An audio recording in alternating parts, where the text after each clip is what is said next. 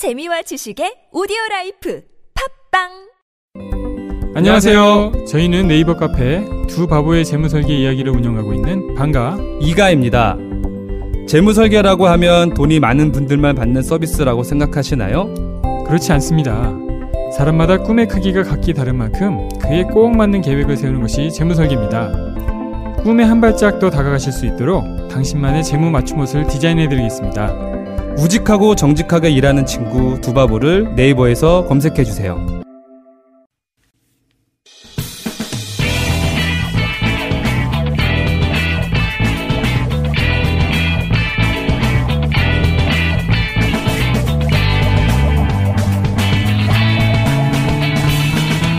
김어준의 뉴스 공장.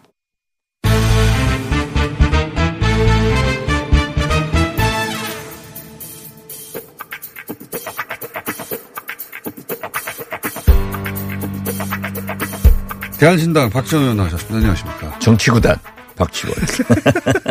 요즘 2만 2천 원, 1만 8천 원. 이 코로나 때문에 완전히 죽습니다. 지금. 거기뿐만 아닙니다. 요즘 모두가 예. 그렇죠. 예. 어떻게 됐든 관광버스고 무슨 KTX고 네. 이동이 없어요. 그리고 어제 에, 우리가 대법관 청문회가 있어서 점심시간에 일부러 여의도 나와서 먹어봤는데요. 예. 식당에 점심 먹고 그냥 사무실로 들어가 버린대요. 길에 없어요 사람이. 그러니까요. 밥은 먹어야 되니까. 예. 그런데 지방을 오죽하겠어요. 맞습니다. 자영업자도 굉장히 힘들고 그래서 뭐 김부겸 의원은 특히 대구 경북 같은 경우에는 추경 빨리 필요하다고 계속 얘기하시던데. 어, 저는 제가 1월 29일 날부터 악수하지 말고 네. 이 핑거 하트 날리면서 민생 대책을 빨리 세워야 된다. 그래서 추경을 하자. 아직까지 추경 정말 해야 되는 거 아닙니까? 빨리 해야죠. 예. 특히 대구 경북은 이미 또 20명의 확진자가 대거 발생해가지고 더더욱이 어려워질 것 같은데. 아 어려워지죠. 예. 전국적으로 그럽니다. 그래서 저는 우리 코로나 방역 이건 세계적 예. 진짜 초인류예요. 뭐 어떤 분들은 대통령이 좀 활동하자. 그 다음날 확 터졌다 대구에서 예. 그건 아니죠. 그건 말도 안 되는 소리고 대통령 그건 아니에요. 무슨 진짜 우리나라처럼 방역 예. 의료 시스템이 좋은 나라 어디 있어요? 지금 일본 보세요.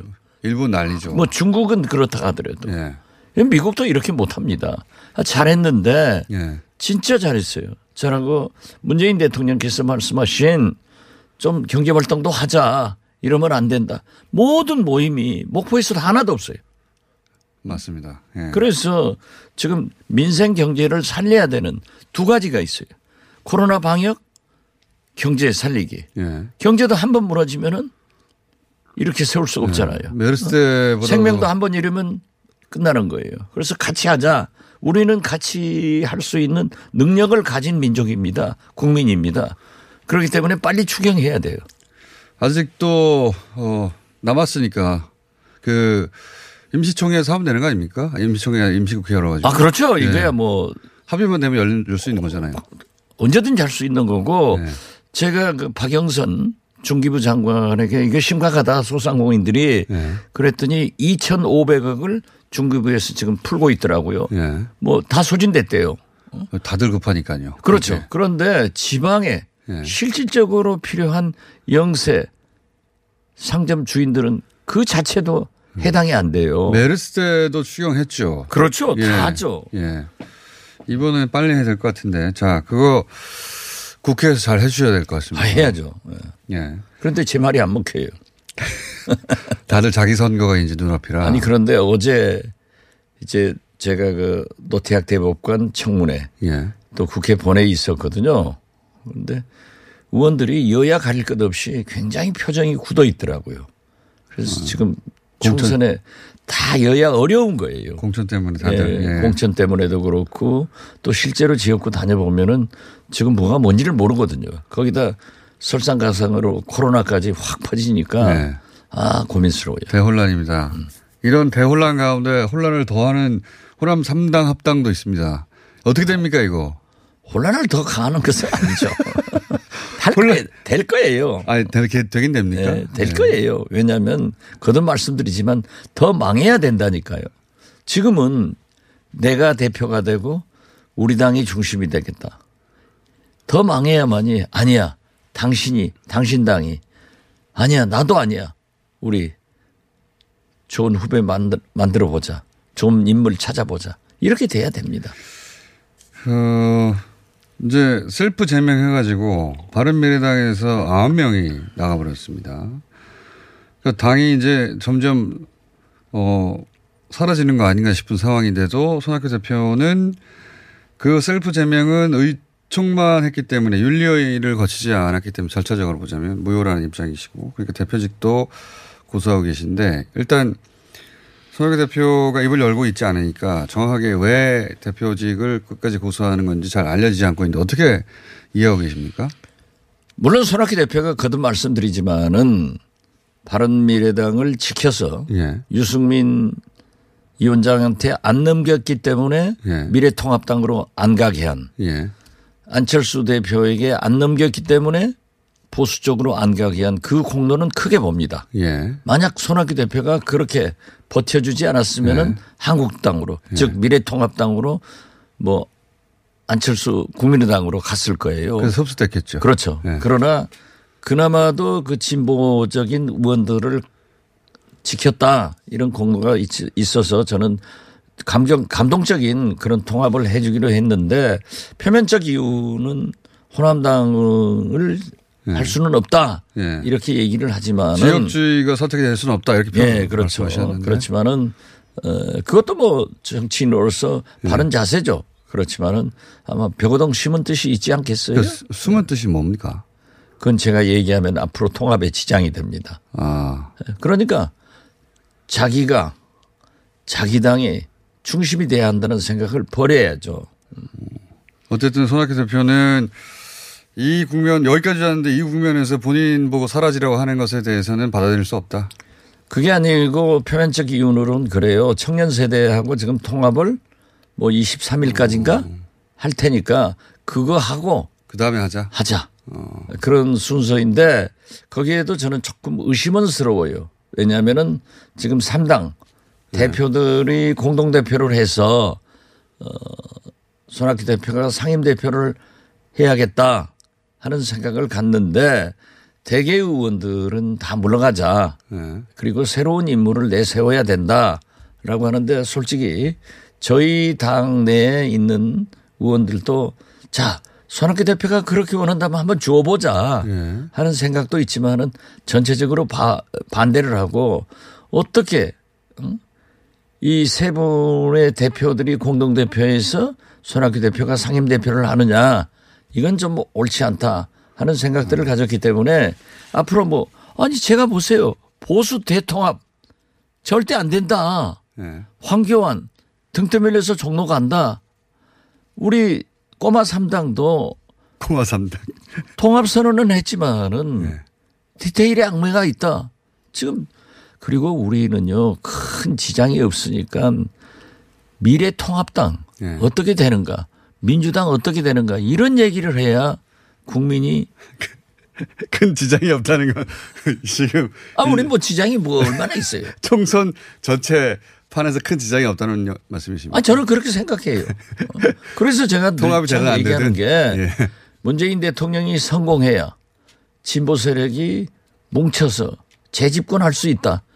정권 재창출에 포커스를 맞춰야지 그렇게 하기 위해서도 총선에 승리를 해야 된다. 지금 보수 계열들도 산산이 조각나고 지금 통합미래당도 싸우잖아요 공천으로. 그 아, 그런데 좀 우리도. 조그만 당이 안 싸우면 그 정당이 아니죠.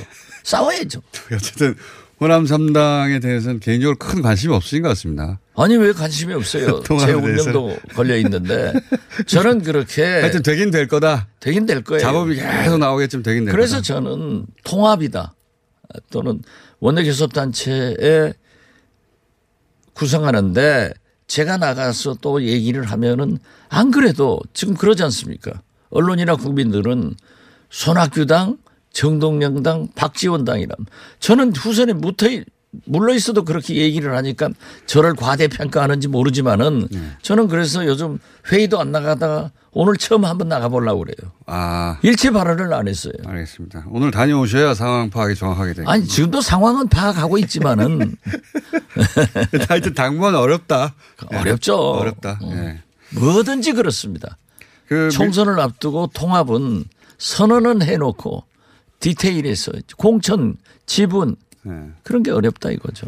미래통합당은 그 이혜은 의원 문자가 공개되면서 이제 어, 말들이 좀 있는데 그 세보수당에서 그 미래통합당으로 합류한 분들이 불안한가 봐요, 그죠? 아 그렇죠. 그런데 이해운 의원이 예, 유승민 전 대표로부터 받은 문자를 예, 왜 공개했는가? 달마가 동쪽으로 간 이유는 알겠는데 그건 잘 모르겠어요. 그러니까 이제 공간위에서 우리 함부로 치지 말라는 얘기겠죠. 경고의 메시지겠죠.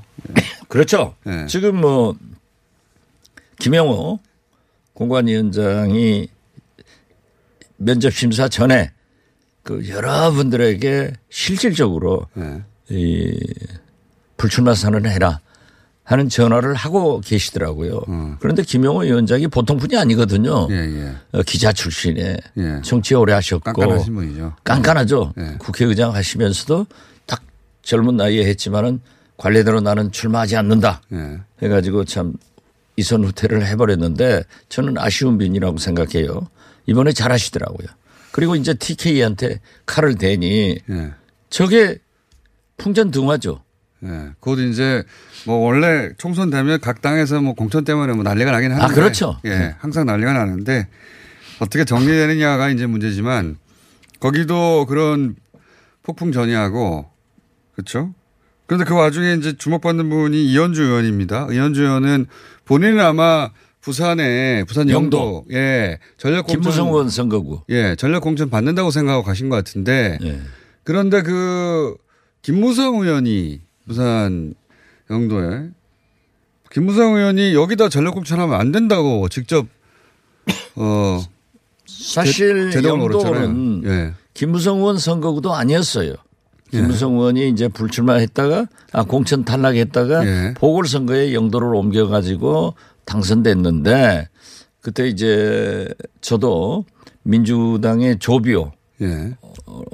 그 위원장이 오랫동안 고생했습니다. 저도 가서 김무성하고 친하지만은 예. 이제 우리 민주당 조비오 제가 원내대표 때니까 많이 영도를 그 선거운동을 하고 다녔어요. 그런데 거기가 우리 호남 출신 향우들이 제일 많이 삽니다. 예. 영도가 바- 부둣가에서 네. 저 어선들이 많아서 그런데 김무성 의원으로서는 자기가 불출마 선언했는데 자기 생각하는 또 네. 부산에서 오랫동안 한 동지들이 있는데 느닷없이 이현주 의원이 전략 공천한다. 이건 네. 아니다라고 하니까는 장재원 의원도 이 경거망동하지 마라 PK 지역에서 이렇게 예. 쏘아버렸더라고요. 이현주 의원은 그러면 운명이 어떻게 될 거라고 전망하십니까? 본인은 그거 생각하고 당도 하나 만들어서 이제 통합의 모양새를 만들어서 거기 합류했는데 만약에 예. 이현주 의원 잘못 얘기하면은 당장에 오늘 저한테 쏘아요. 그러니까 이미 언론에서 많이 보도되고 있으니까. 아니 저한테 쏘면은 제가 손해요. 그 대꾸를 하겠어요, 어쩌겠어요. 아무튼 좀 어려워지는 것 같아요. 아, 본인이 생각하는 예, 그런 것은 아닌 것 같아요. 부산 공천은 왜냐하면 안될 수도 있다. 이 정치권이란 게 옆에서 뭘 띄우면은 네. 꼭 문제가 되더라고요. 예. 이번 경우에는 근데 이제 김용호 공관위원장은 거기 공천 줘야 되는 거 아니냐고 생각하시는 것 같아요. 그죠? 아무래도 통합에 어떻게 됐든 그 전진당 대표로서 통합을 했기 때문에 그래서 제가 얘기하는 거예요.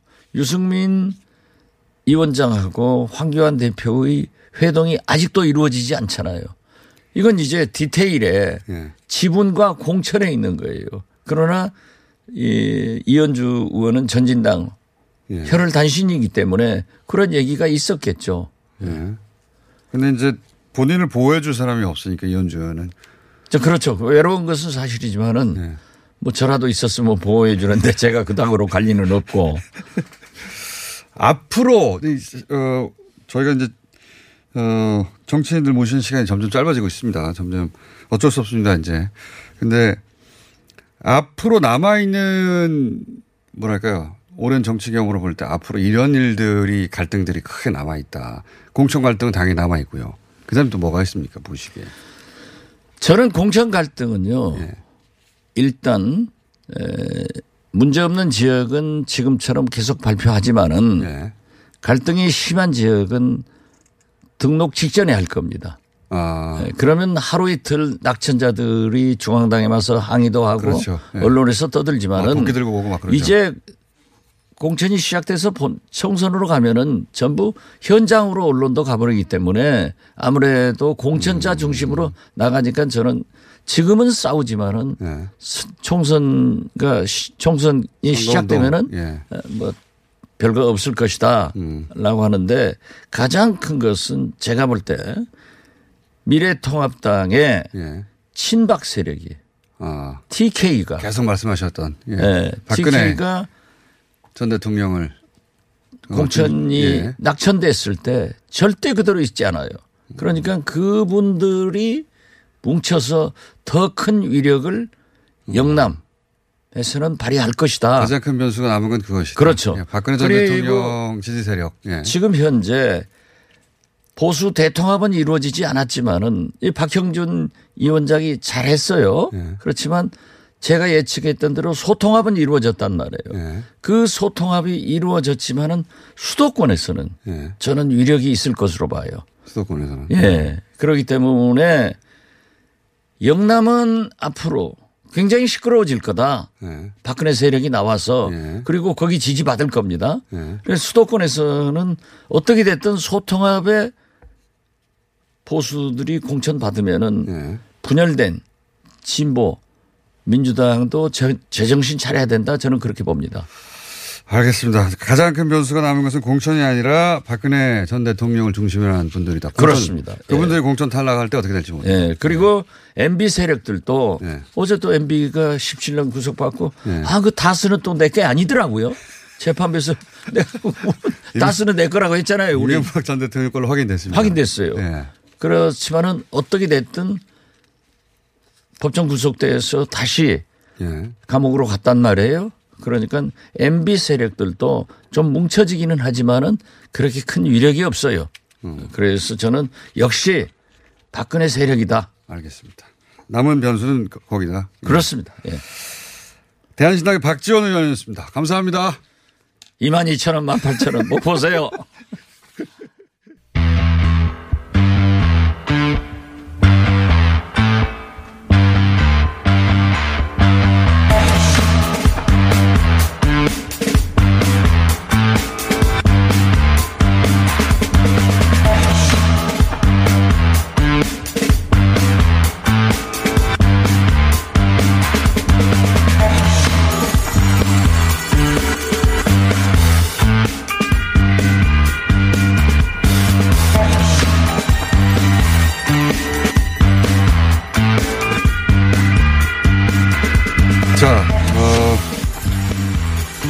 일본 이야기하고 이명박 전 대통령 이야기를 한꺼번에 해보겠습니다. 네, 이명박 대통령 고향이 오사카이기 때문에 네. 최초로 그런 최초- 관련 때문에 합친 건 아니지만, 예, 자, 일단 소개부터 하고요. 호사카 교수님 예, 나오셨습니다. 안녕하십니까. 주진우 기자. 안녕하십니까. 네. 예. 일단 일본 얘기 먼저 해볼까요? 예. 어, 둘 다 따로 다룰 만한 내용인데 시간이 없어서 두 분을 같이 모셨어요. 예, 예. 자, 저는 좀 너무하잖아요. 근데. 시간이 없는 걸 어떻게 합니까? 시간이 없어도 일본하고 이명박하고 이게 어떻게 또 이명박 대통령을 이렇게 홀대하다니 옛날에 정말 그 진짜. 오사카에서. 그러니까요. 네. 그런 접점을 가지고 예, 같이 하는 걸로. 자, 아무튼 속상합니다. 네. 예. 아, 일본 저희가 가장 가까운 나라고 교류가 인적 교류가 또, 또 많기 때문에 계속 주목하고 있는데 어제 코루, 어, 크루즈에서 430여 명이 하산했지 않습니까? 예, 그렇습니다. 이분들이 근데 그냥 대중교통을 타고 집에 갔어요. 네네네.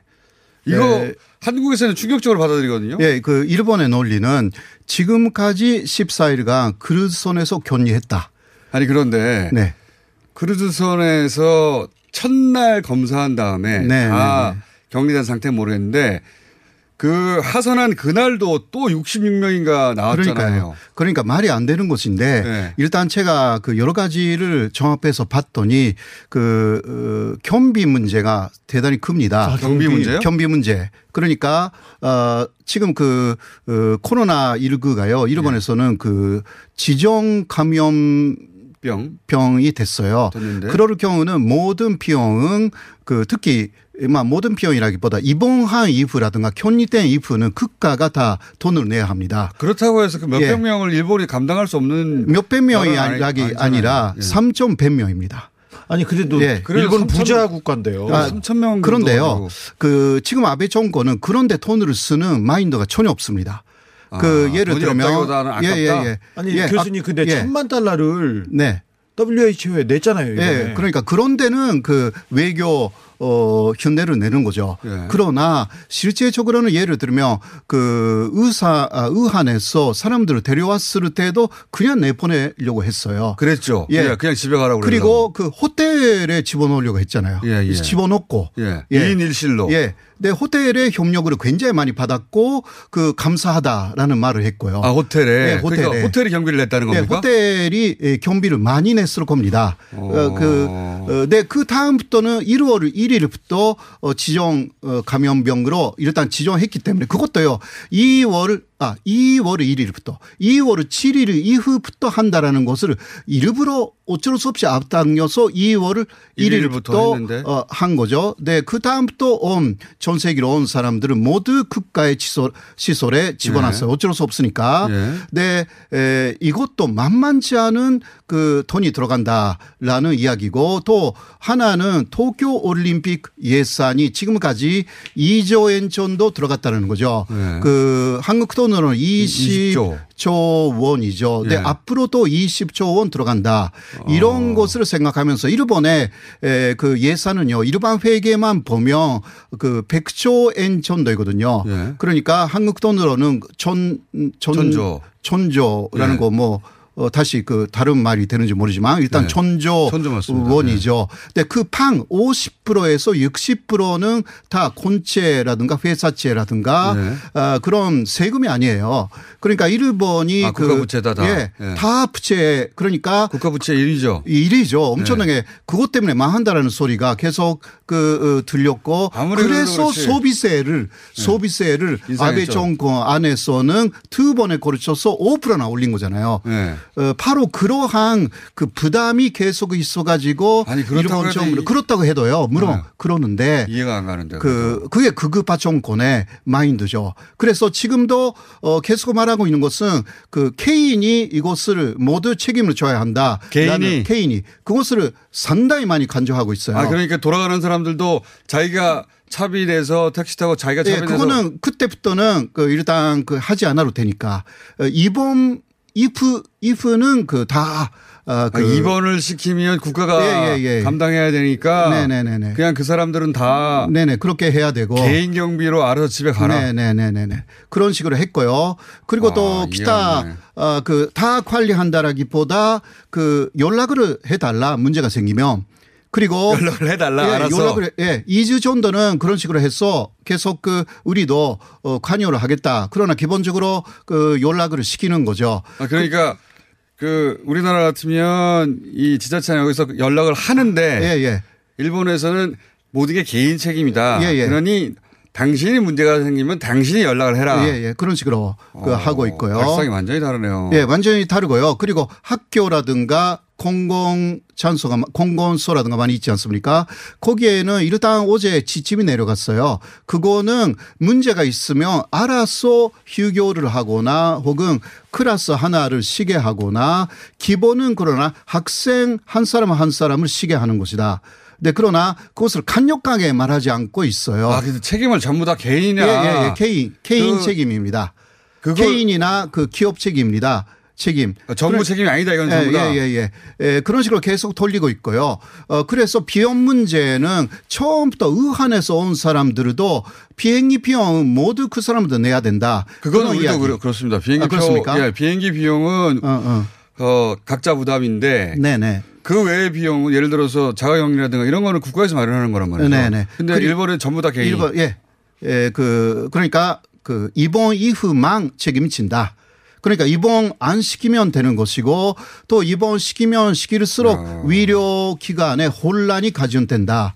막 이런 것은 뭐 한국도 어느 정도 네. 어 있습니다만은 일본은 지금 처음은 3,700명 이거 감당을 못한다라는 데서 아마 온 것이고 온 것이고요. 그건 그렇다고 치는데 네네.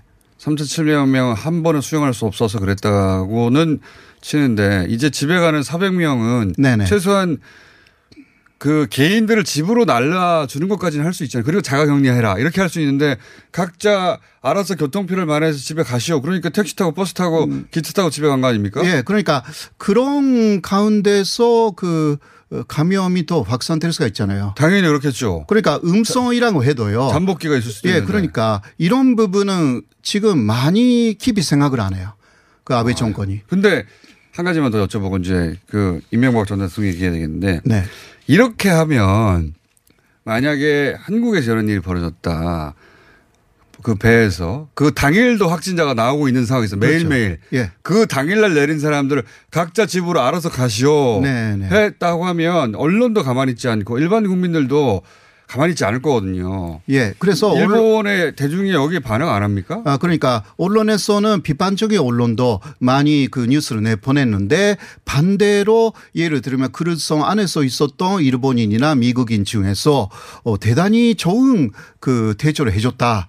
물론 일부는 그런 사람들이 있겠죠. 아. 그렇죠. 3,700 명이나 되니까. 그러니까 그런 사람들의 인터뷰를 더 많이 아. 내보내요. 그렇게 해서 그 어, 비판적인 의견을 계속 덮어버리고 있어요. 아. 어, 현재 저 일본에 에, 그런 일본 정부가 그런 식으로 하고 있다고 할 수밖에 없죠. 그래도 사람들은 눈치챌 텐데. 예, 눈치챈다고 해도 어, 두 개의 의견이 있네.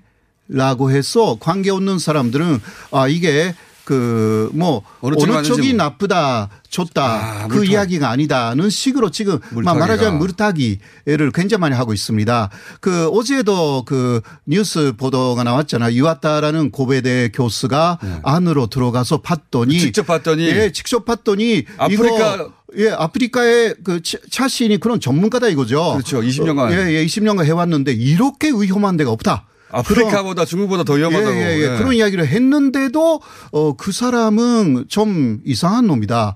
그런 식으로 어, 그 또 계속 무- 무르다기를 하고 아. 그 사람을 공격하는 것으로. 예, 예, 예. 그 사람이 20년 동안 저기 아프리카도 가고 에볼라도 방역하고 예, 그러니까 사스 그- 때도 중국 그러니까 그 사람한테. 별로 안 좋은 의견을 갖고 있는 사람을 또 어. 그 땡겨가가지고 어, 그 사람의 사람을 의견은 공격하는. 그냥 개인적인 의견일 야. 뿐이다. 그, 아- 그 스가 관- 관반 장관이 앞장서서 그런 식으로 해요. 아, 장관이 관- 아, 아, 그런 이, 노골적인 이야기가 아니라 예. 아, 그 스가 관방 장관은 그거는 하나의 의견이다. 아, 아, 그러나 야. 일단 잘 어, 방역 대책을 세우고 있다. 그것을 간주하는 거죠. 자, 일본 정부는. 네. 주시고요.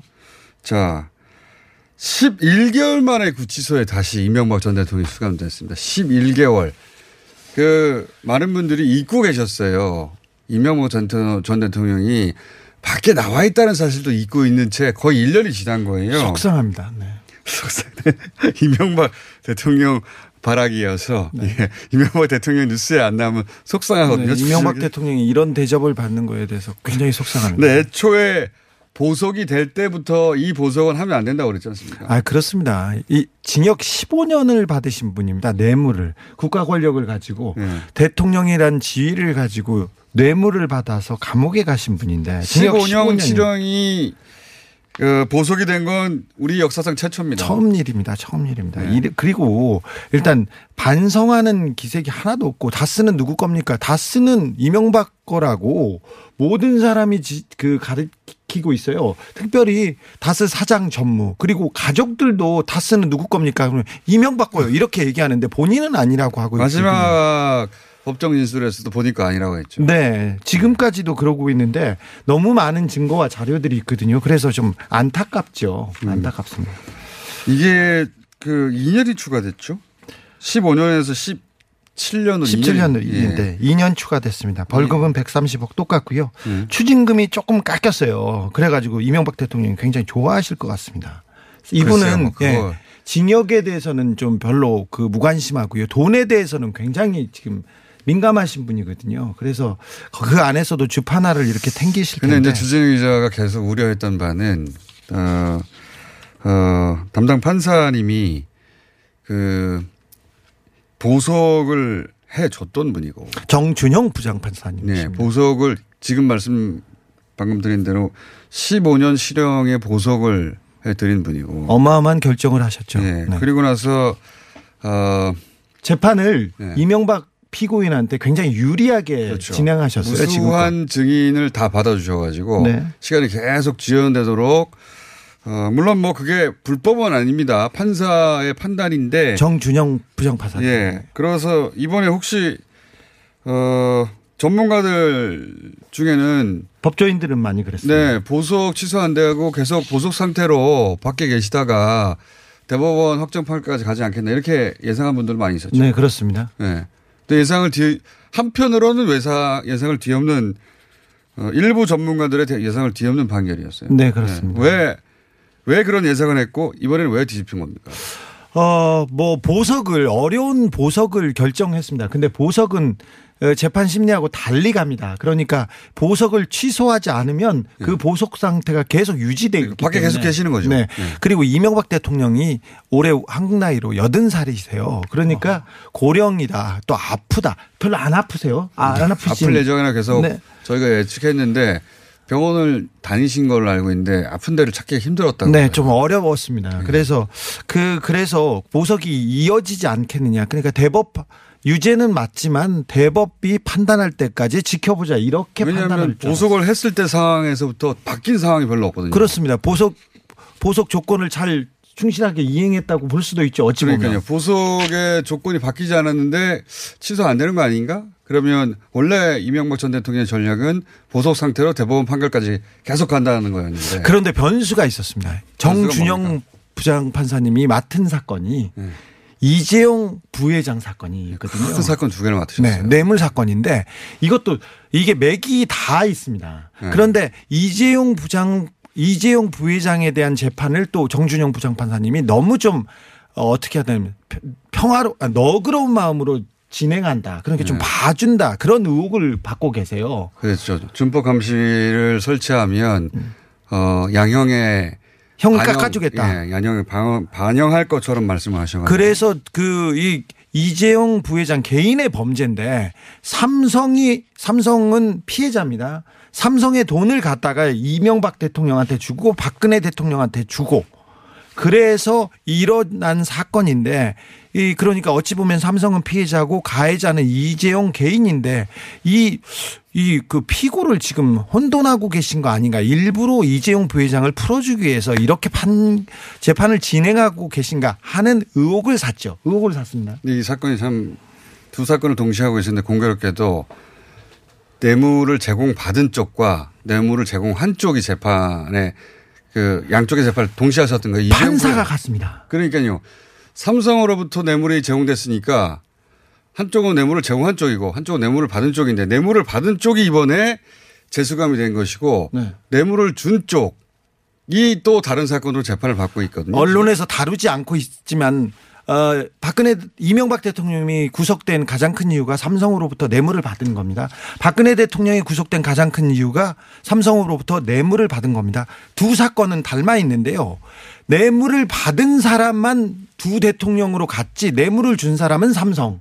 그리고 뇌물을 준 사람은 삼성이고요. 뇌물을 기소한 사람은 검찰이고요. 그리고 변호사도 똑같고요. 판사가 똑같아요. 그러니까 쌍둥이 사건이죠. 그래서 뇌물을 받은 대통령이 삼성으로 뇌물을 받은 대통령이 이번에 유죄 판결을 넉넉히 유죄 판결을 받았기 때문에 뇌물을 준 삼성은 어떻느냐. 이게 소극적으로 우리가 어쩔 수 없이 줬다는 삼성의 주장이 금이 가기 시작했습니다.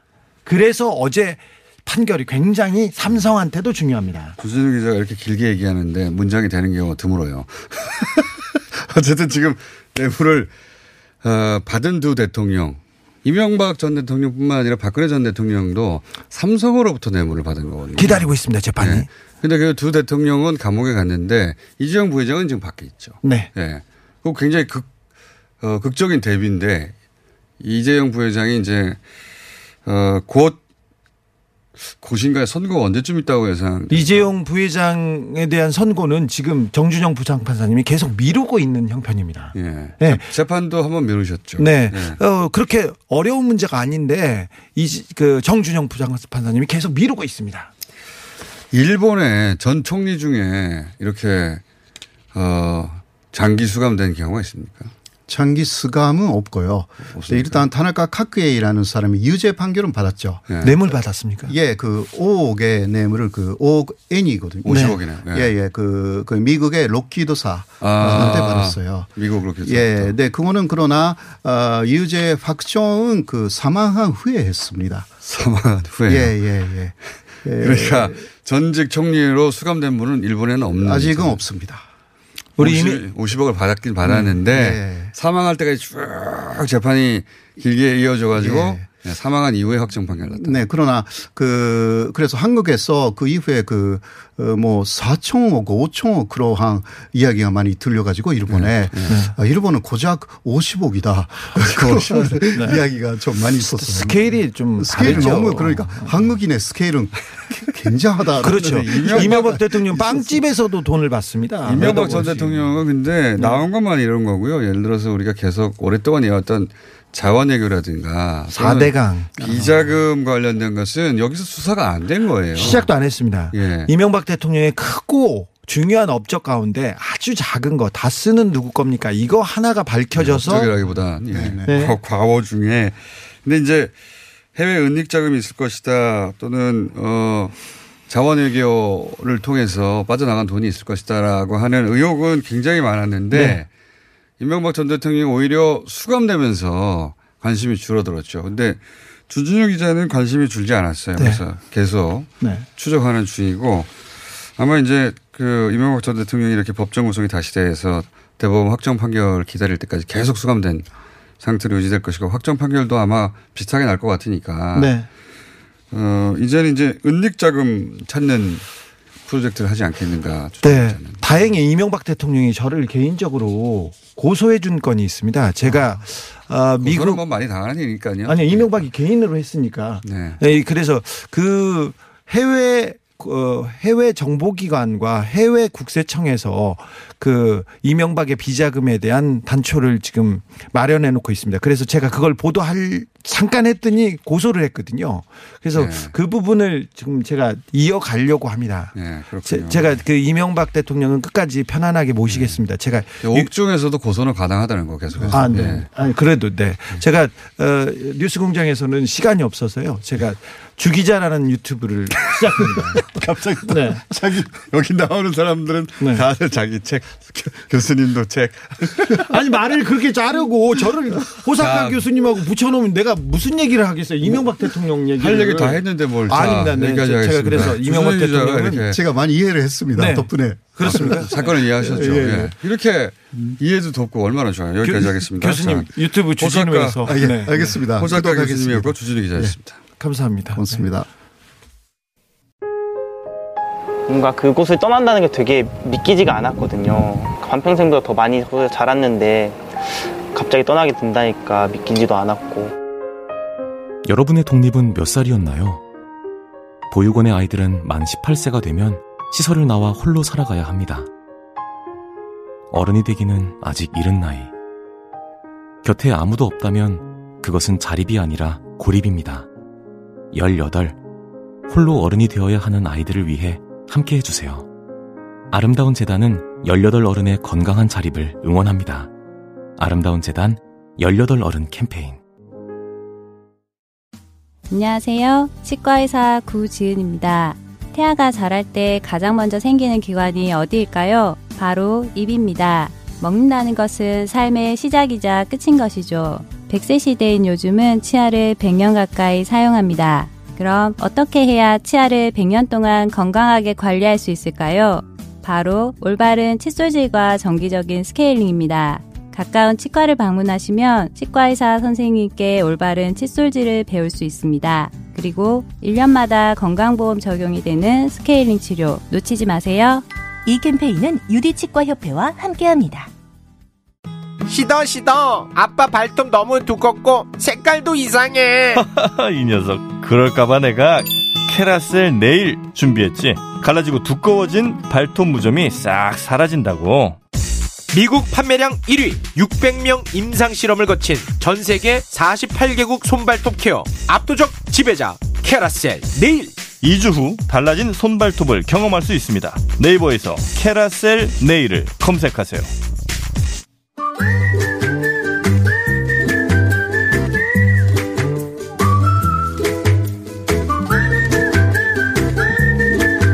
긍정할 게 한 가지 있습니다. 2월 미터 2월 3주차 주중 동향 얘기하면서 어, 무당층이 1.4% 증가해 9.7%라고 얘기했는데 1.4% 감소해서 9.7%라고 합니다. 김진애 박사님 나오셨습니다. 안녕하세요. 안녕하십니까? 네. 예. 오늘도 기생충 2탄. 예. 아니 왜냐면 기생충이 주목을 받으니까 여러 가지가 하는데 최근에 이제 반지하 얘기를 그렇게 많이 했잖아요. 일본에서도 네. 기생충 영화에 대해서 얘기해야 되는데 네.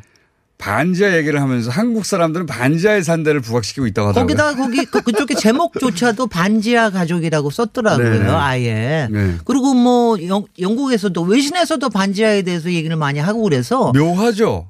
네. 지상도 아니고 지하도 아니 아니니까. 네. 근데 묘한데 왜냐하면 그, 그래 그런데 우리나라 언론도 거기에 좀 부안해동하는 것 같아가지고 나는 좀 얘기를 좀 확실하게 해야 되겠다. 네. 첫 번째 반지하가 우리나라에만 있는가? 그렇지 않습니다. 그거는 다른 나라도 있는 거 봤어요. 저도. 아니 세계 곳곳에 있을 뿐만이 맞아요. 아니고요. 당장 미국에도 엄청나게 많습니다. 다만 다른 게 뭐냐. 네. 일반 단독주택에도 다- 반지하가 있지만은 어디에 있느냐면 미국이나 유럽에서는 많이 있는 데가 공동주택에 있어요. 이른바 아. 타운하우스 있잖아요. 예, 예. 가로형 타운하우스의 밑에 많이 보셨을 겁니다. 네. 거기에 있는 게 굉장히 많아요. 그러니까 19세기 때부터 반지하는 미국 미국이나 서구에서는 완전히 그냥 일상적인 주택 양식이었어요. 예. 근데 우리는 다른 게 뭐냐면은 거기는 그- 그걸 갖다가 반지하라고 그러지는 않습니다. 어떤 데 보면 그냥 1층이라고 그래요. 네. 1층 많이 묻혀 있지 않은 경우도 많고 왜냐하면 예전부터 그냥 2층을 1층이라고 이름을 붙이는 경우가 많았거든요. 네. 그리고 1층은 아예 좀 기능적인 공간, 부엌이나 창고나 아니면 거기서 일하는 세탁실. 사람들 뭐 예. 쓰고 뭐 이러는 경우가 많아서 근데 우리나라는 굉장히 특이한 게 반지하가 아파트에 반지하 있는 거 보셨어요? 고층 없죠. 아파트에 예. 없잖아요. 예. 다세대 다가구 주택에만 반지하가 맞습니다. 있은 거예요. 네. 그러니까 이거에서 완전히 다른 거죠. 그 이건 뭐냐면은 그리고 왜 반지하냐? 다 지하입니다. 똑같아요. 규정은. 예. 이저 지하 용적의 반이 땅에 묻혀 있으면 그러면 지하죠, 그냥. 지하가 되는 거예요. 그걸 네. 갖다가 지하라고 얘기를 하는 게 아니라 1층이에요. 솔직하게는. 근데 네. 이제 이름을 반지하라고 얘기를 하는 겁니다. 근데 미국에서는 외국에서는 그냥 그냥 베이스먼트라고 써요. 네. 근데 우리는 왜 반지하라고 그랬냐? 왜 반지상이라고 안 했는지 몰라. 그러니까 아, 그러네요. 처음부터 의미 자체를 반지상. 의미 자체를 반지하니까 좀 이거는 괜찮다라는 걸 의미를 만들기 저는 위해서 했던 뉴욕에서도. 반지하 주택 봤어요. 많이. 네. 예. 굉장히 많죠. 예. 그리고 우리가 그 말하는 반지하 그러니까 창문만 지상으로 나 있고 지상으로 나 있는 거. 그 주거 공간은 지하 쪽에 있는. 그래 가지고 저 특히 우리나라에 반지하가 많은 우리나라가 지형이 굉장히 경사지가 많잖아요. 네. 그러니까 반지하 만들기도 굉장히 유리해요. 그렇겠네요. 어떻게 보면 지상으로 나온 데도 네. 많고 그래 가지고 그런 점에서 우리나라는 다세대 다가구 주택에서 좀 못 사는 사람들을 위해서 근데 그러니까 이게 왜 나왔느냐. 요새 이제 외신에서 이게 70년대 무슨 뭐 방공 때문에 지하실을 만들었다가 그게 반으로 올라오고 이거는 거짓말이에요. 거짓말이죠. 이거 전혀 아닙니다. 그거는 어디서 일어나냐면 아파트에서 일어난 거는 다 정말 정말 저 피난 방공으로 만든 거예요. 네. 근데 일반 단독 주택에서는 물론 이제 그건 주로 뭘로 쓰였냐면은 장독대 밑에 네. 왜, 보시 아, 아시죠? 장독대가 위에 있고 땅 파가지고 밑에는 지하 저장고 만든 거 네, 예. 그런 정도고 이, 바- 이 우리가 얘기하는 다세대 다가구의 반지하는 70년대 말부터 완전히 주택난 때문에 생긴 거예요. 주택난 아. 때문에. 그러니까 그런데 여기서 이제 그거를 지하라고 말하면 네, 사람들이 조금 어떻게 사람들이- 지하실에 살아. 그러니까 거기를 반지하라는 명칭을 붙여. 반지하라는 얘기를 붙인 겁니다. 붙인. 거기다가 또 하나는 사람들이 또 얘기 안 하는 게 이게 우리나라의 건축 규제 때문에 생긴 것도 있어요. 왜냐하면 일반 단독주택지에 보면은 높이 규제가 8m에서 8.5m예요. 예. 그러니까 이거 3층으로 올리면 안 되는 거예요. 그 아. 높아져. 그러니까 반을 내려야 그 밑에 적당히 아. 들어갈 수 있는 거예요. 임대 수입 때문이기도 하네요. 그러면. 그러니까 공사비도 아끼고 임대 수익이나 어. 이런 것 때문에 생긴 건데 이걸 자꾸 이제 그런 식으로 풀어가니까 제가 좀 오늘 확실하게 얘기를 해야 되겠다 이렇게 얘기를 어. 우리나라만 있는 거한 아니다. 반지하는. 절대로 아니고 그 다음에 여기서 얘기하는 게 공동주택에만 있었던 거라고 제가 공동주택에는 없고 우리나라는 다세대 다가구만 있다 고 그랬잖아요. 한 뉴욕 같은 데 보면은 뉴욕에도 베이스먼트 아파트먼트를 요새 합법화하려는 경향이 있습니다. 어. 그걸 그 그걸 지금 열심히 검토를 아, 작년 그래서- 말부터 그래서 미국에서 그 왜 그러냐면은 거기도 기생충을 그 만든다고 하는 건가요? 미국 아, 판을? 모르겠어요. 그런데 이게 뭐냐면 주거난 때문에 거기도 마찬가지로 네, 워낙 비싸니까요. 그러니까 지하 주택을 보통 이제 개인적으로는 쓰는 사람들이 많지만 이거를 거기서 합법화한다는 뜻은 뭐냐면 이걸 임대주택으로 쓸 수 있느냐 없느냐를 얘기하는 거거든요. 보통은 거기다가 세탁기 갖다 놓고 그렇게 하죠. 보통은. 세탁기 갖다 놓고 예. 거기다가 보통은 이제 아들 딸들이 거기서 뭐 하고 벙커처럼 쓰고 뭐 이러는 거죠. 공동주택에서는 세탁 공간으로 쓴다든가 쓰레기 뭐 처리하는 공간으로 쓴다든가 그런데 네. 거기를 이제 주거 공간으로 허가해 주려고 한다. 네네. 어. 그러니까 그 그럴 정도로 바- 그러니까 제가 그러니까 제가 그 점에서 얘기를 하고 싶은 세 번째 포인트가 뭐냐면은 반지 아래서 꼭 환경이 열악할 필요는 없다. 우리나라에 지금 반지하가 줄어들고 있는데 네. 이 이유가 뭐냐면 1층에 주차장을 놓기 때문에 줄어드는 건데 나는 이게 꼭 좋은 건지 아닌지 모르겠어요. 그러니까 반지하가 반지하에 꼭 나쁜 것이 아니다. 어, 왜냐하면 홍수 문제나 이런 문제만 좀 피하면 네. 사실은 조금만 신경을 쓰면은 어, 방습하고 단열만 잘하면은 방습이 문제예요. 마- 문제 음, 바로 맞습니다. 핵심은 근데 그렇게만 하면은 안 일반보다. 훨씬 더 싼 가격으로 할 수 있는 네. 이른바 저소득층 주택으로 쓸 수 있는 가능성도 많거든요. 알겠습니다. 오늘 여기까지 요거- 하고요. 네, 시간- 열악할 필요는 없다. 자, 안녕. 반지하를 잘 이해합시다. 기생충을 잘 이해합시다. 안녕.